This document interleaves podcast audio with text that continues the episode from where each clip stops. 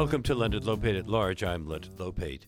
The great thinkers of the past have become so much a part of our received culture, we can forget that they were often confronted by fierce opposition and sometimes risked their lives to have their ideas or, or discoveries accepted. In his latest book, The Workshop and the World, philosopher and science historian Robert P. Crease has written about 10 key thinkers throughout history who have come to shape public perception of science and the role of authority. His book is published by W. W. Norton, and it brings Professor Crease to our show now. Welcome. Thank you very much, Leonard. Thanks for inviting me. And uh, uh, this is a very diverse group, these 10 thinkers uh, Francis Bacon, Galileo Galilei, Rene Descartes, Giambattista Vico, Mary Shelley, Auguste Comte, Max Weber, Kemal Ataturk, Edmund Husserl, and Hannah Arendt.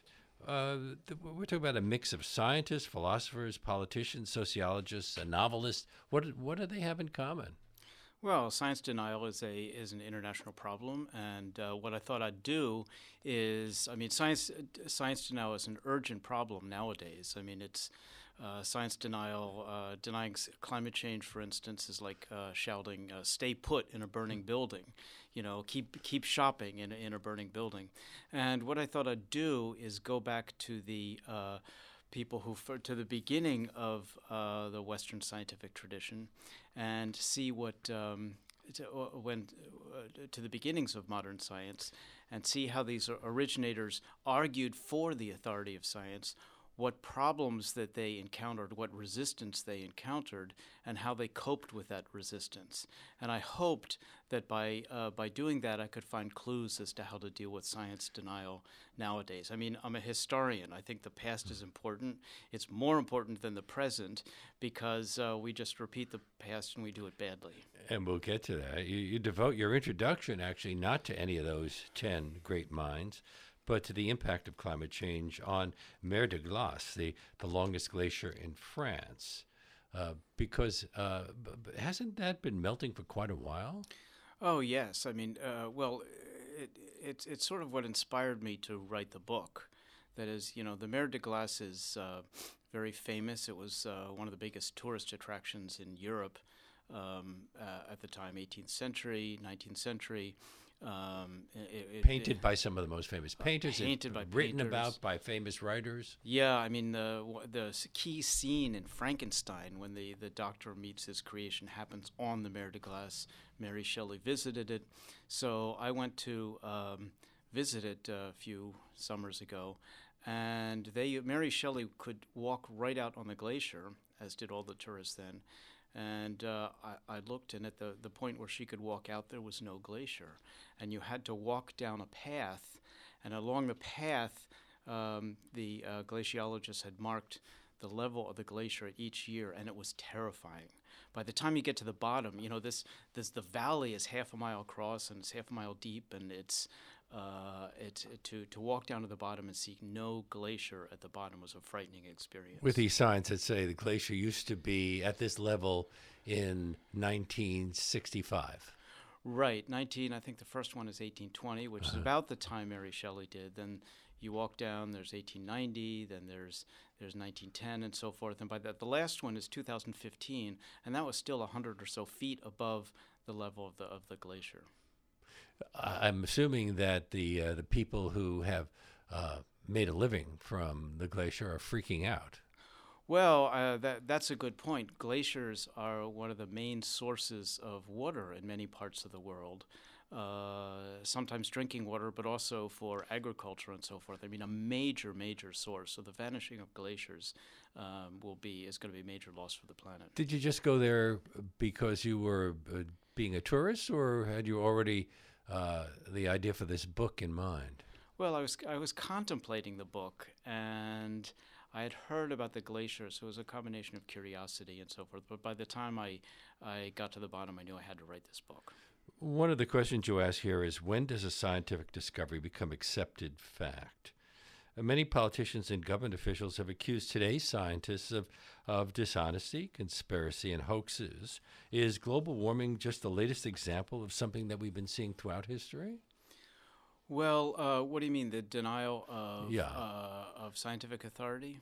Well, that, that's an interesting question because from the beginning there were people who did not accept the authority of science. I mean, already the Galileo's um, interrogators, Galileo's um, uh, the the people against whom Galileo was was arguing. But it's different in the past few years.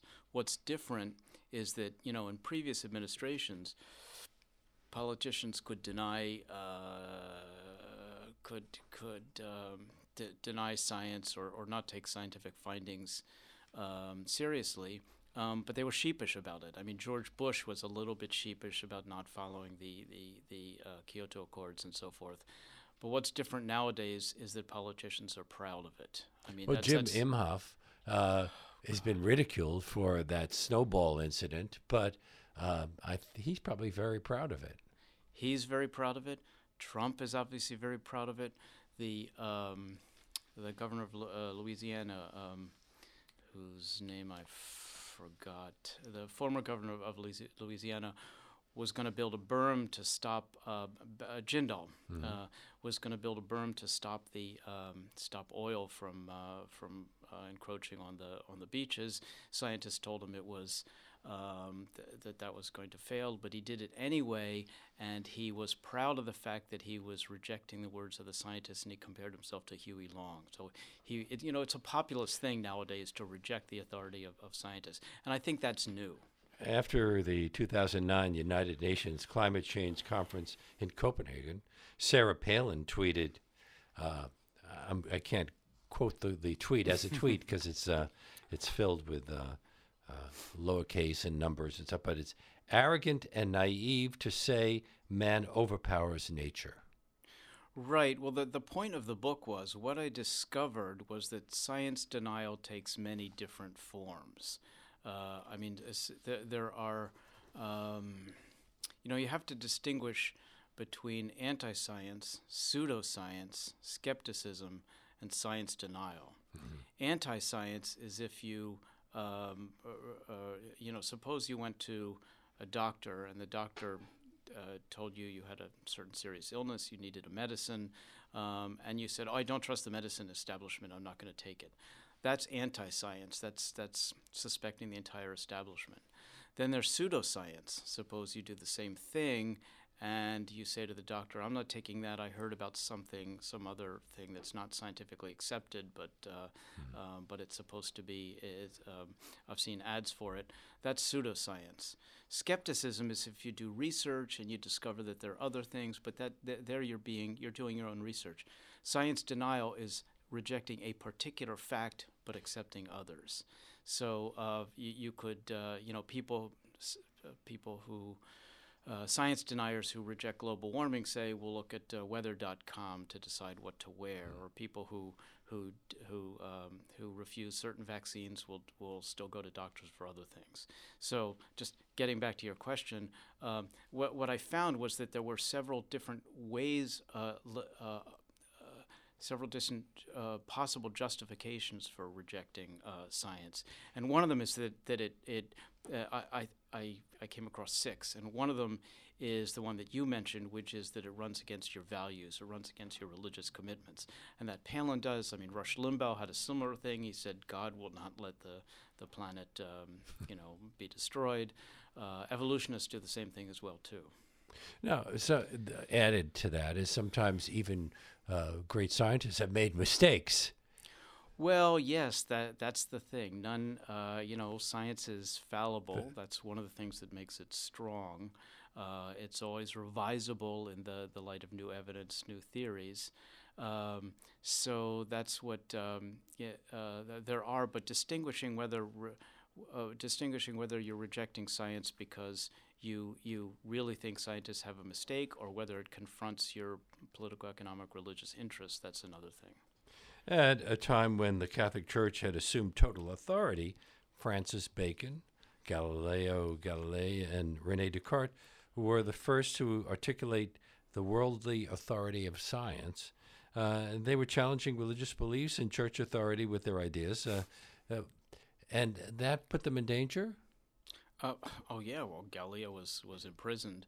Um, Bacon too was imprisoned, although not particularly. He he had pissed a lot of people off, and he wasn't. He was imprisoned in the Tower of London for a few days. That wasn't specifically for his uh, scientific views, although those were what um, Descartes died in in house under house arrest, didn't he? Uh, Uh, no, not Descartes. Galileo Galileo. Galileo. um, uh, Descartes was uh, effectively uh, exiled. He went to different, uh, Huh. very different countries. Wound up dying in Sweden. Um, but your your remark about uh, Galileo. Let me just talk about Galileo for a minute. Um, Galileo was incredibly clever and very witty. He was a great writer. I mean, i the Italian novelist Italo Calvino called him the uh, the best writer in the Italian language. Hmm. And he was very. I mean, that's one of the things why I I'll have to take Calvino's word for it because I don't read Italian, but I have read well. Galileo and pretty good. Calvino in English. well, what Galileo did, and this is a lesson for nowadays, was that he um, he he turned the um, beliefs of his accusers against him.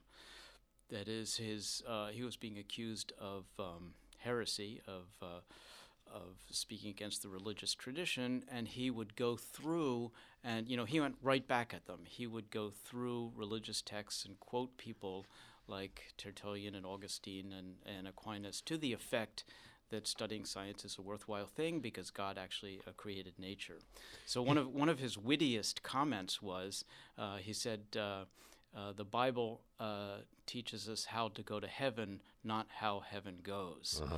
And what I imagine is that we could do that nowadays to, uh, you know, turn around the beliefs, the values of, of science deniers against them. So I imagine us saying something like, uh, "The founding fathers told us to create legislation, not to legislate creation." So it's it's that kind of turning around of, of value, showing that science deniers betray their own values, which is one of the lessons that we can learn from people like Galileo. But uh, religion may not be a, a major issue in the uh, case of global warming, although I suspect sometimes it pops up. Uh, does that make today's process of denial much different? Oh yes, uh, absolutely. That that's a really good point. Is that in Galileo's day, the the principal uh, driver for f- uh, science denial was theology. It was the church. Um, nowadays, it comes in very different. Nowadays, as you said, it's less so, but it comes in. Uh, the, the, there are other factors. There are other drivers. These include, you know, economic interest, political interest, buying votes, um, and as I said before, it was. Um, it's uh, re- rejecting the scientific establishment has become something of a um, a uh, you know sign of populism, a sign of um, Well, I've, I've spoken to uh, on this show uh, a climate scientist who reported that a number of her colleagues have received death threats. yeah. Well, it's it's um, So that that, that makes them uh, that gives them something in common with some of the people you're writing about here. yeah. No, that that's true. Is that do you suppose there's serious death threats, or they they kind Well, of uh, you know, with the- threats? With the internet, you never know, but Yeah. uh, you there are crazy people out there who get out who are outraged and say we're going to get you. Yeah, I got some hate mail for that uh, this book. People accuse me of being part of a conspiracy, um, even from uh, religious writers. There's that the, the that that picture in the uh, Galileo book of Saint Paul. Um, yeah, I was going to get to that. Okay, I'll let you get to that. What I want to do right now is to inform my listeners that you they're listening to Leonard Lopate at Large on WBAI New York 99.5 FM. And my guest is Robert P. Crease, who is a professor in the Department of Philosophy at Stony Brook University and uh, the author of a number of books. The latest, the one that we're discussing, The Workshop and the World What 10 Thinkers Can Teach Us About Science and Authority, and it is published by Norton. So let's get to that, uh, that painting. Uh, in your discussion of Descartes, you describe a painting at the Louvre, uh, 1649 work by Eustache Lesueur. I, Yeah, uh, he- it- I, I've looked at the painting. It's pretty competent, but I, I, he's not one of the, the the artists that most people remember from that time. Uh, the painting is called "The Preaching of Saint Paul at Ephesus," um, and that was a painting that was uh, critical of Descartes. Uh, Galileo. It oh, was- Galileo. I'm sorry. Yeah, uh, Lesueur was a um, was a Counter-Reformation pa- painter. That is, he was uh, the Catholic Church paid him to to uh, make uh, paintings about contemporary religious issues, and he was he painted that in in 1649, which is just a few years after Galileo died.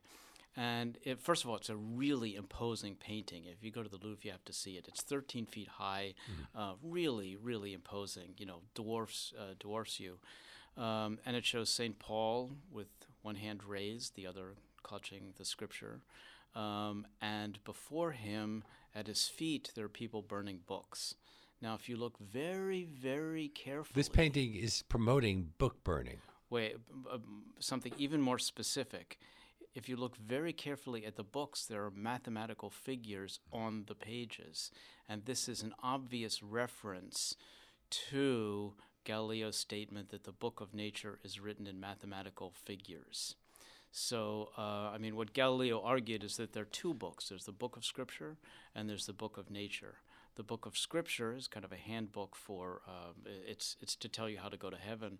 The book of nature is how how nature works, and it's written in mathematical figures. So here you have this painting where Paul is holding the book, and and uh, people are burning uh, the book of nature, uh, the uh, books with um, mathematical figures on them. That's a clear sign of um, of an anti-Galileo. Uh, um, uh, it, it, it's anti-Galileo, and what um, the hate mail was, people wrote me and said.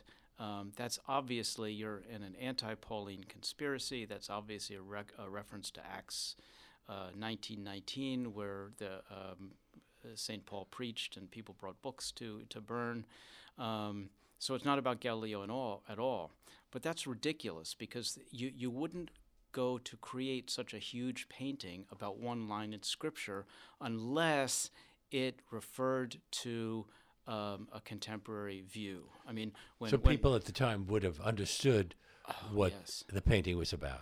Right, just as you know, if uh, Arthur Miller in 1953, when he wrote *The Crucible*, he didn't write it because he was interested in Salem witchcraft trials. He wrote it because he was uh, he was addressing a contemporary uh, American phenomenon that is the the persecution of uh, of leftists of so-called Yeah, communist McCarthyism. government, McCarthyism, right? And this was written, as I said, 1649, so just uh, what seven years after Galileo uh, died, but when his views were beginning to become um, uh, well known. So how long before Galileo's ideas came to be accepted?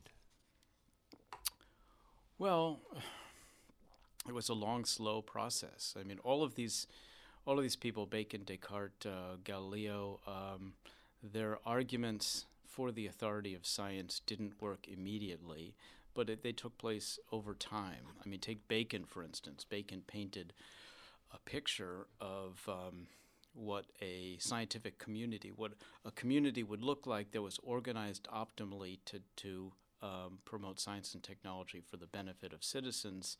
He published that in uh, 16. Well, that was he. It was posthumous, but it, he wrote it about 1624.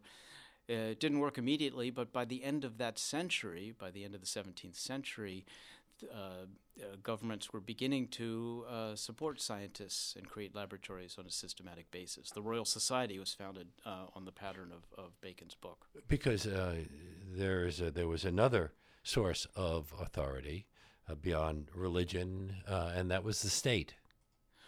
Right. It's um, the state. Uh, the, in Galileo's time, for instance, there were two principal sources of authority: the church, which held the authority over over spiritual matters; the state, which uh, claimed authority over secular matters. And what uh, Bacon, Galileo, Descartes were arguing was that wait a minute, there's a third kind of authority as well too, the kind of authority of uh, findings of nature as uh, investigated by scientists. Isn't it a matter of historical significance that men like Bacon, Galileo, and Descartes ultimately came out the winners of, of the debate in each case and established the, the proper authority of science? Or, um, as you point out, when people write you hate mail based on interpretation of, of Paul, St. Paul, uh, it still hasn't been resolved? Well, I think uh, nowadays we're at a particular juncture that we're. I mean, in those days, uh, the authority of science was uh, important for certain aspects of science policy, but now it's basically an existential issue.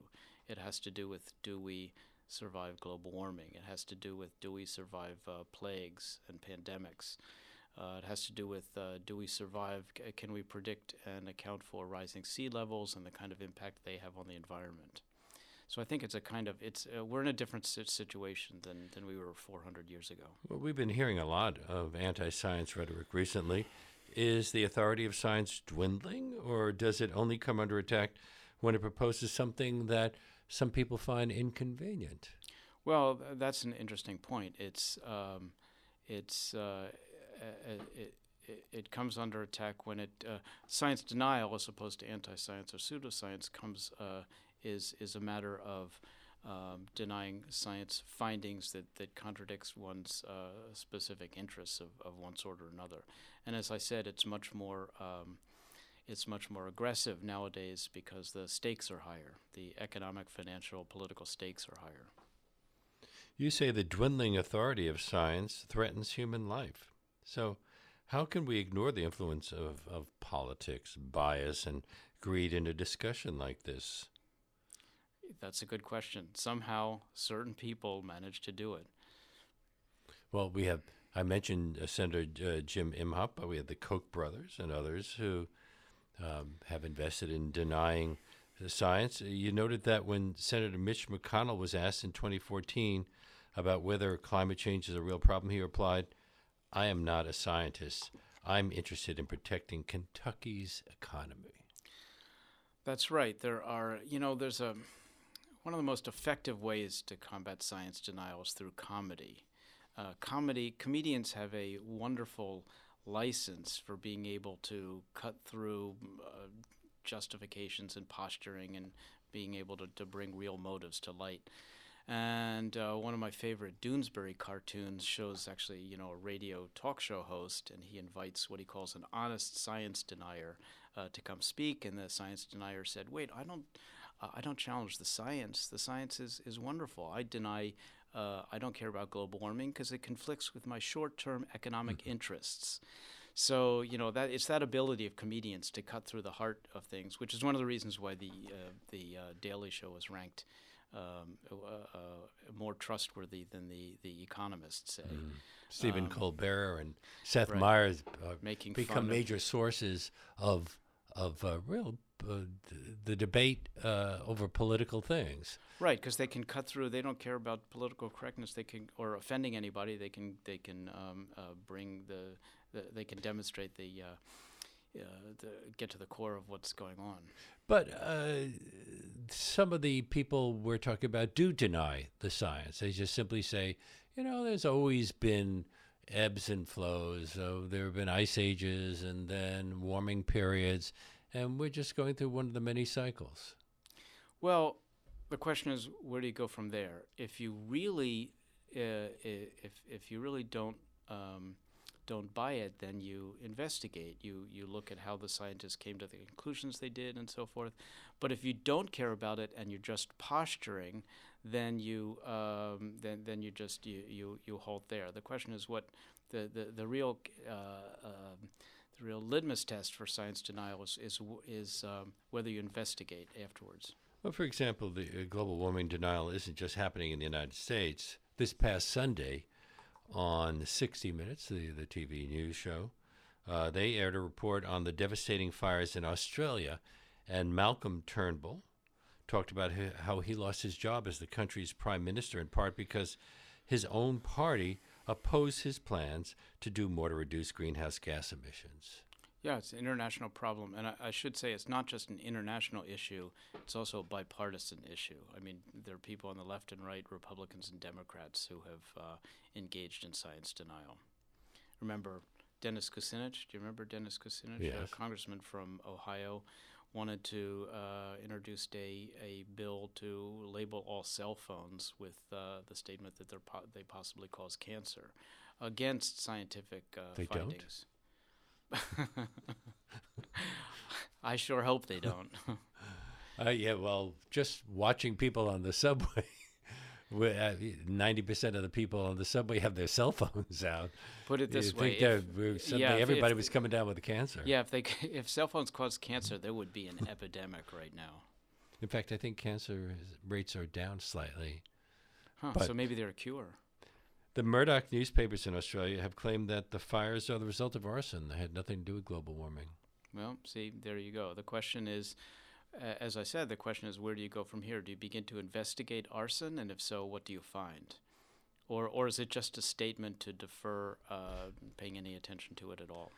You say in discussing climate change scenarios, uh, they are, quote, exploiting real vulnerabilities in science itself because of uh, what you call a philosophical quandary. How can we reconcile the fact that science can be intellectually abstract, is necessarily uncertain, and opaque to the non scientist's experiential grasp of the world? Yeah, what's interesting was, again, what I found by going back to the founders um, was that there are uh, the same things that makes the same features that make science work also make it seemingly vulnerable to denial. So it's sort of like Facebook. You know how what we love about Facebook is, you know, it shares and connects. That both is really, really wonderful, but it also leads to uh, f- uh, the the fomenting of hate groups, of passing of misinformation, uh, and uh, and so forth. So, And, So and a lot, a lot of annoying stuff about so and so was at such, at Niagara Falls with uh, some friend. yeah, right. a- who who cares? How many things do I have to delete in a typical day? But that's another problem. Yeah, well, uh, but in, in the case of science, the, the the features that make it go are one, it's technical and abstract. That's Descartes' point. It's it's fallible, meaning that you um, that uh, it's always open to revision. It's done in institutions.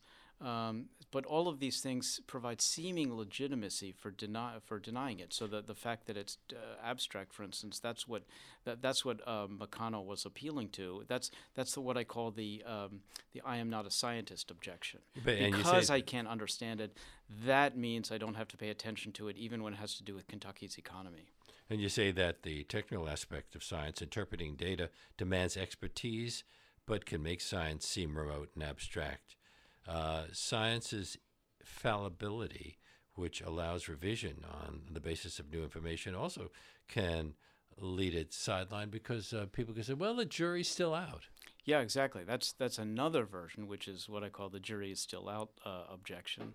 People have, uh, um, th- well, are our uh, once upon a time EPA head Scott Pruitt said, "Well, global warming, you know, who knows? The the jury is still out. Scientists may change their minds, and who knows whether it might not actually be good by the year 2100." So uh, that's that, that's another possible um, uh, objection. It's interesting that we talk about this in, in partisan terms.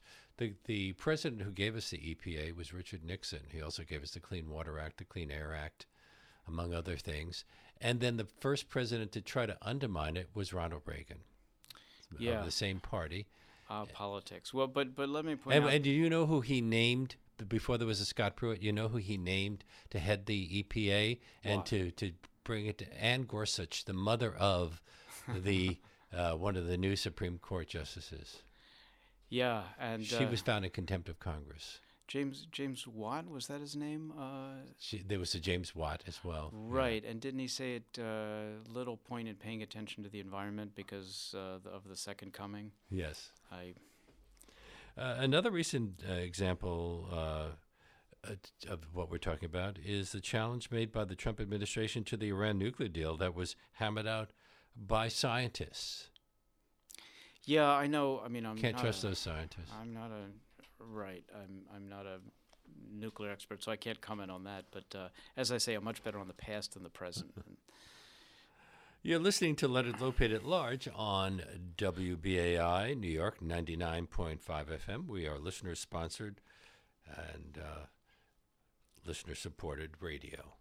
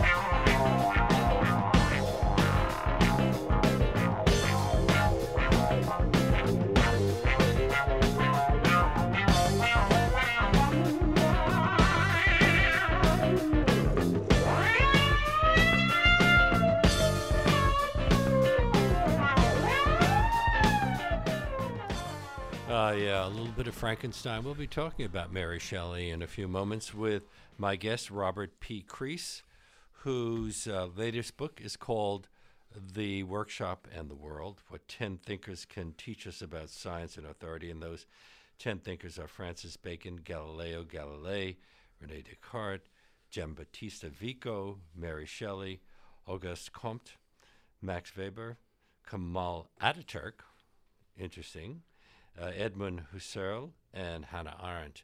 And uh, we just need to take a few moments to discuss something else, uh, less scientific but equally demanding. Uh, I'm joined now by my executive producer, Jesse Lent. And Jesse, uh, we are in the third week of our Winter Fund Drive. And uh, we have some exciting news. Yes, I can see you're so excited. You just about jumped out of your chair there. We well, are... my chair got moved away. we, hello, Leonard. Hello, everyone. Yes, we are in the third week of the fund drive, uh, the doldrum, so to speak. However, I have a really exciting announcement today. This is a first on Leonard Lopate at Large. We have a listener, uh, one of our longtime listeners, Ken Coglin, who's offered to match the next thousand dollars that we make in listener contributions. So again, this is for any amount of contribution that you make right now, just today. So if you call in for t- and, and uh, give us ten dollars, we get twenty dollars. We get twenty dollars. I mean, hundred dollars, we get two hundred dollars. And think about Up it. A thousand. Fifty dollars might not seem like a lot of money, but hundred dollars really helps us. To be honest, fifty dollars helps us, but hundred dollars really helps us. So if you were planning on donating at any point during this drive, now is the time. Today, make your money count. Double that money. And in order to do that, you can do it one of two ways. You can call our pledge line at 516 620 3602. Again, since you might not have had a pen out, let me give you those numbers again 516 620 3602. That's the pledge line. Or you can donate online on our website, givetowbai.org. That's give to WBAI. Give them the number to WBAI.org. And again, thank you so much to listener Ken Coglin, who has offered to match any donation that we get today up to $1,000. Uh, I'm, I'm told that we actually got $100 so far, so that means there is a remaining $900 that you can cash in on behalf of Leonard Lopate at large, help us meet our fund drive goals and help ensure that this show will be here for a long time to come. You know, Leonard, I think that really uh, you are doing the majority of my work for me here this week as far as making the case for why this show is different and why is it important. Yesterday we were talking about the tr- extremely important issue of child poverty, a very under reported subject, particularly considering the severity and the problem of the problem worldwide, but especially uh, right here in New York and and throughout the U.S. Um, right here in our own neighborhood, so to speak. Today, we're talking about 10 great thinkers.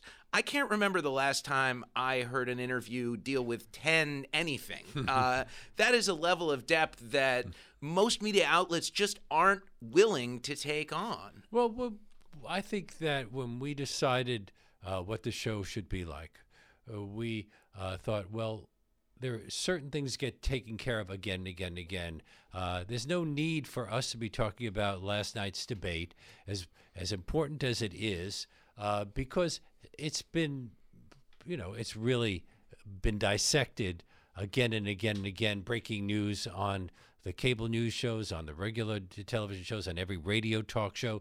So uh, we it's very important, but there are other important things out there. And today we are discussing uh, n- not the simple issue of global warming, but how global warming denial fits in to the the history of science, which I, I, is something that I'm sure most people have not really thought about, and a, a few of the people are going to be talking about. I suspect uh, only. Uh, really, uh, I don't know how many of our listeners are familiar with Giambattista Vico or uh, Edmund Husserl. But we will get to those people as well and why they are significant. And You don't hear the name Hannah Arendt on CNN very often, for example. Well, but Hannah Arendt is probably better known, although she's probably best known for her writings on uh, Adolf Eichmann, and we're not going to be talking about that. What I find so interesting too, and this certainly happens, or should I say, has happened uh, a lot in the history of the show in the year and a half we've been doing Leonard Lopate at Large, uh, five days a week here on WBAI.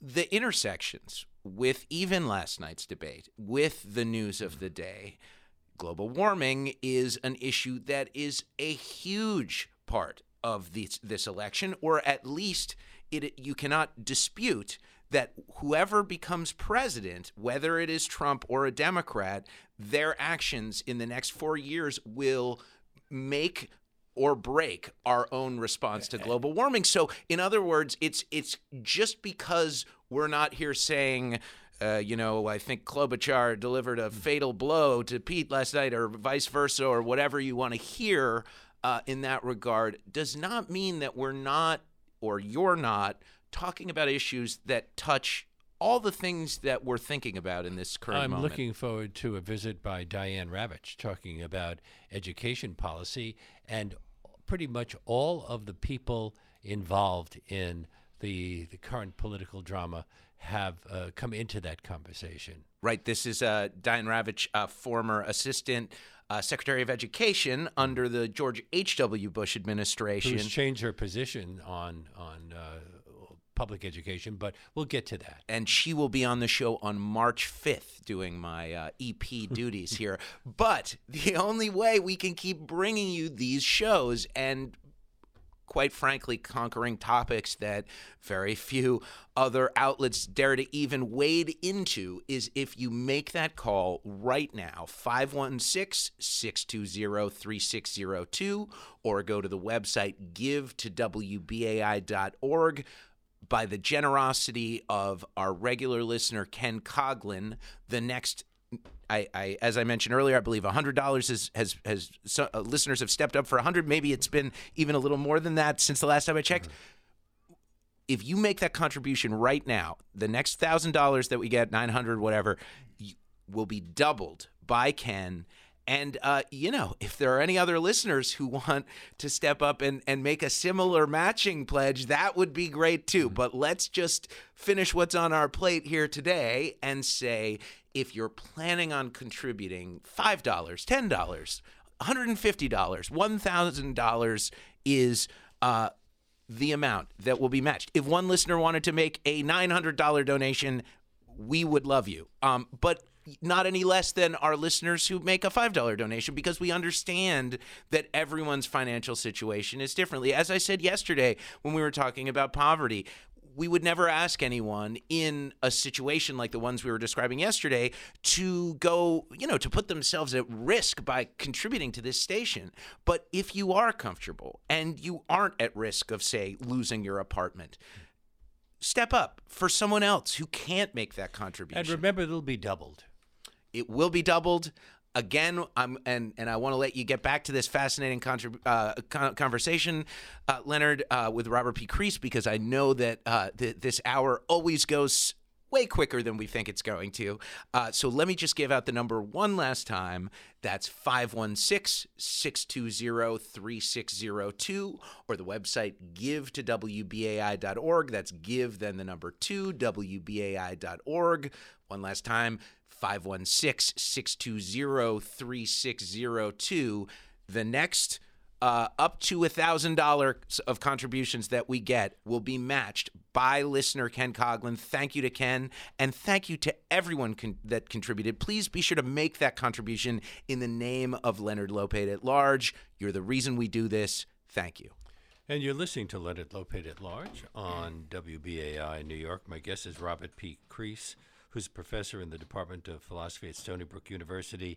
He has written, translated, and edited over a dozen books on history and philosophy on science, and is the co editor in chief of Physics in Perspective. He writes a monthly column, Critical Point, for Physics World magazine on the philosophy and history of science. And the book that we are discussing is his latest, The Workshop and the World. It is published by Norton. And why that title? Well, b- there are the workshop stands for the scientific uh, workshop. That is, uh, science is not done, you know, solo by, by single people, but it's in networks, bureaucracies of people. So and you point out that one person influences another. So we go from an idea that's passed from uh, from Vico to uh, Saint Simon to Comte, and we can go on and on and on.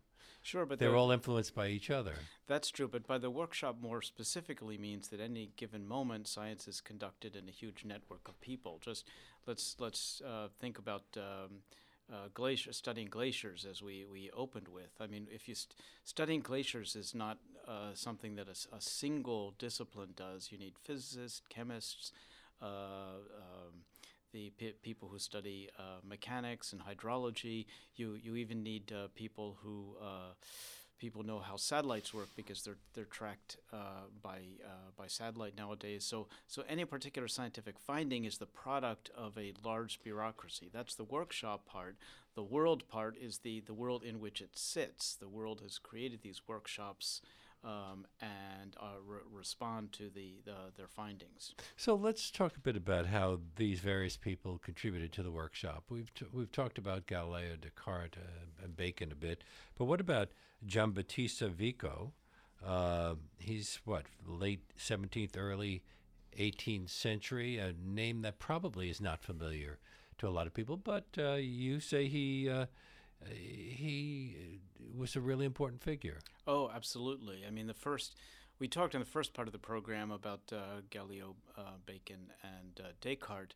They were the first to argue for the authority of science. Here's what um, here's what it can do. Here's why it's important. Uh, why you need it to uh, to to govern wisely. Uh, but then after that, I considered three people who put their fingers on certain reasons why people might suspect or reject science. And Vico pointed out that um, the as civilizations develop, they can take they can become overly reliant on science and technology, and forget how important it is to support. And uh, civilizations follow a certain path. Uh, Vico said a cyclical path, where where at some point science and technology emerges, which is good, but it can also um, unweave the social fabric, and you take it for granted, and people become more individualistic. And the um, one of the uh, one of the things I love that I mentioned in the book is I heard um, a uh, contact of mine said that he had heard a United States senator, he wouldn't identify the senator, say um, oppose uh, money for more satellites because he said what do we need new weather satellites for when we have the Weather Channel? and, and, that's uh, that's a perfect example of what of what Vico was talking about as we begin to take all of the things that science and technology have delivered to us for granted and forget that uh, that requires a, a, a support. He inaugurated what's come to be called the philosophy of history and criticized the expansion of modern rationalism but was uh, but wasn't he largely ignored during his lifetime? And you call him a tragic figure. Yeah, he's a tragic figure because he was uh, largely uh, he was largely ignored, and he was only picked up a little. His ideas about the philosophy of history and about the um, the, the, the way that people sit, take science and technology for granted uh, only later, a hundred or so years later, become uh, become influential. I mean, Hegel was was influenced by him, doesn't mention him. Marx, I think, mentions him in a footnote or two, but but the he he sort of laid the groundwork on on which uh, Hegel and Marx's interpretation of history uh, were were grounded. Mary Shelley and Auguste Comte wrote cautionary tales about divorcing science from the humanities. What were their concerns? Well, the, they're interesting too. Uh, uh, Shelley's obvious. I mean, she she put her finger on. She wrote a book. I mean, Frankenstein. Uh, can't you see that as an anti-scientific story? Well, yeah, it shows the dangers of. Um, it, it it it shows one of the reasons why people are can be suspicious of science, which that science can create things that get out of control. Now, especially in the modern age, science as science's products can uh, uh, can be threatening in a way that they, they weren't in the uh, earlier. And For example, Einstein warned about the development of the atomic bomb. Atomic bomb is, is certainly one. Um, the uh, you know even in um, even in literature, Kurt Vonnegut's what's the Kurt is it Ice Nine where the, that that can freeze all the all the water on the planet. The uh, even global warming is is in a certain way uh, a an unforeseen byproduct of of science and technology, meaning the you know development of, of fossil fuel technology. What about Auguste Comte? Uh, who's been credited with being the first philosopher of science in a modern sense. He uh, he created something called positivism, uh, which was a little bit of uh, of everything.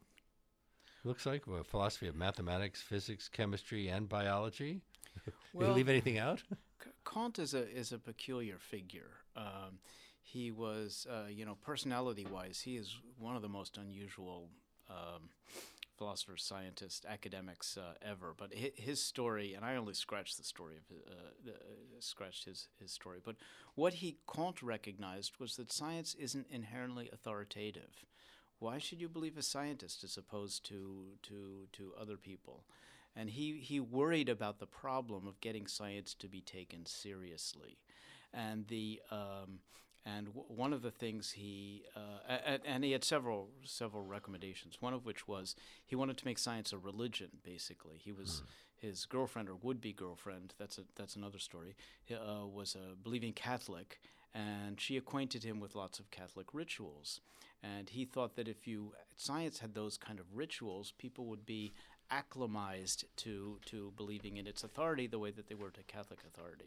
Well, he, he created what's called positivism, I said, but that was rejected, and along came neo positivism. How, uh, why wasn't his positivism okay? Well, that, that's a different storyline. I mean, uh, okay, uh, well, let, us for, for, let's for my book, uh, it's that uh, he realized that, that people need something extra in order to, communities need something extra in order to accept the authority of science. And one thing that he did was, as I said, he wanted to to uh, create certain kinds of rituals and symbolism that would uh, get people to accept science. And there's actually a chapel in Paris that I visit, and, I have a picture of it in the book, where you know you go in and at, at, at the begin at uh, when you first look, it looks like an ordinary Catholic chapel, but when you uh, look more carefully, you see that the all the, the statues in the alcoves where there would normally be saints, those were all scientists. They're people like Galileo and and uh, Archimedes and so forth. And there, there's rituals. He had positivist weddings. There are songs. There were flags. There were a lot of symbolism. The, there, uh, this didn't work. It's a little bit crazy, but there was uh, there was wisdom in his wackiness, which is that uh, he, he, he he wanted to bring in kind of an affective dimension to the authority of science. I probably haven't left enough time to talk about all of these people in any depth. Max Weber, who uh, is often credited with being one of the founders of sociology, but he's uh, he, you describe him as something of a Renaissance man. Yeah, well, We- Weber also wrote specifically about the nature of authority. Um, but the uh, yeah, the, that's the now you're talking about the third trio. Uh, yeah, but we, uh, Weber, Kemal Ataturk, and uh, Edmund Husserl, and then uh, we do we can't ignore Hannah Arendt in this conversation, and we have about three minutes. Three minutes. Okay. Well, let me. I mean, there, there are wonderful stories about Comte, uh, uh, but but let me just mention why Arendt is important. Arendt lived through a time and period when spiritual authority had had all but vanished. I mean, she grew up in Nazi Germany. She was imprisoned for uh, eight days or so. She was put in a, a camp in France. Um, but her insight was that restoring authority is not something you can do immediately. There's no trick. There's no, you know, we all wish would write some article and people would say, oh, yes, global warming uh, is real. Um, but she, she realized it's more complicated than that. What you have to do is to tell the story of how we got here in the first place. We got to the situation where people are denying science, not accidentally, but because of the way Western traditions developed. And unless you tell the story of how we got there, you have no hope of understanding how to get out of it. I was surprised uh, to see Kemal Ataturk, a revolutionary, the founder of the Republic of Turkey. What's his place in the workshop? That is also an interesting uh, uh, uh, point that he was, uh, you know, the Ottoman Empire was once one of the strongest empires on the planet. and it began losing battles. And the uh, citizenry, the uh, leaders began to question why are we losing? We're believers, we're Muslim believers. Why are the heathens uh, beating us? And the, the answer seemed to be the possession of Western science and technology. And so the question was can you import Western science, uh, something developed by heathens? In, and still have good Muslim citizens and good Ottoman uh, citizens as well too, and so the Ottoman Empire had a uh, long debate, uh, faced an existential threat, and had a long debate about the uh, whether uh, about the authority of science. And so uh, Ataturk is at the very end of that period, but it's it's that debate that we ought to be having in the West right now, because that's uh, Ottoman Empire had it. And we need to have it as well too. No, I, would never heard of Edmund Husserl before I saw this book. a philosopher who established the school of phenomenology. Yes, uh, phenomenology. His uh, the reason that, that he's in the book is that he did, he he also lived during he he also was one of Arendt's teachers, by the way. Uh, he lived in a period of um, of what he called crisis of science and technology, where people were using uh, the the uh, people were dazzled by science and technology and forgetting how it developed and, and its roots it for Husserl was sort of like you know science gives us a map of the world. Well, people were beginning to think that the map is the real world rather than the world itself. So he wrote a book called The Crisis of, of European Sciences, and the uh, it, he he put his finger on one of the causes of, of science denial.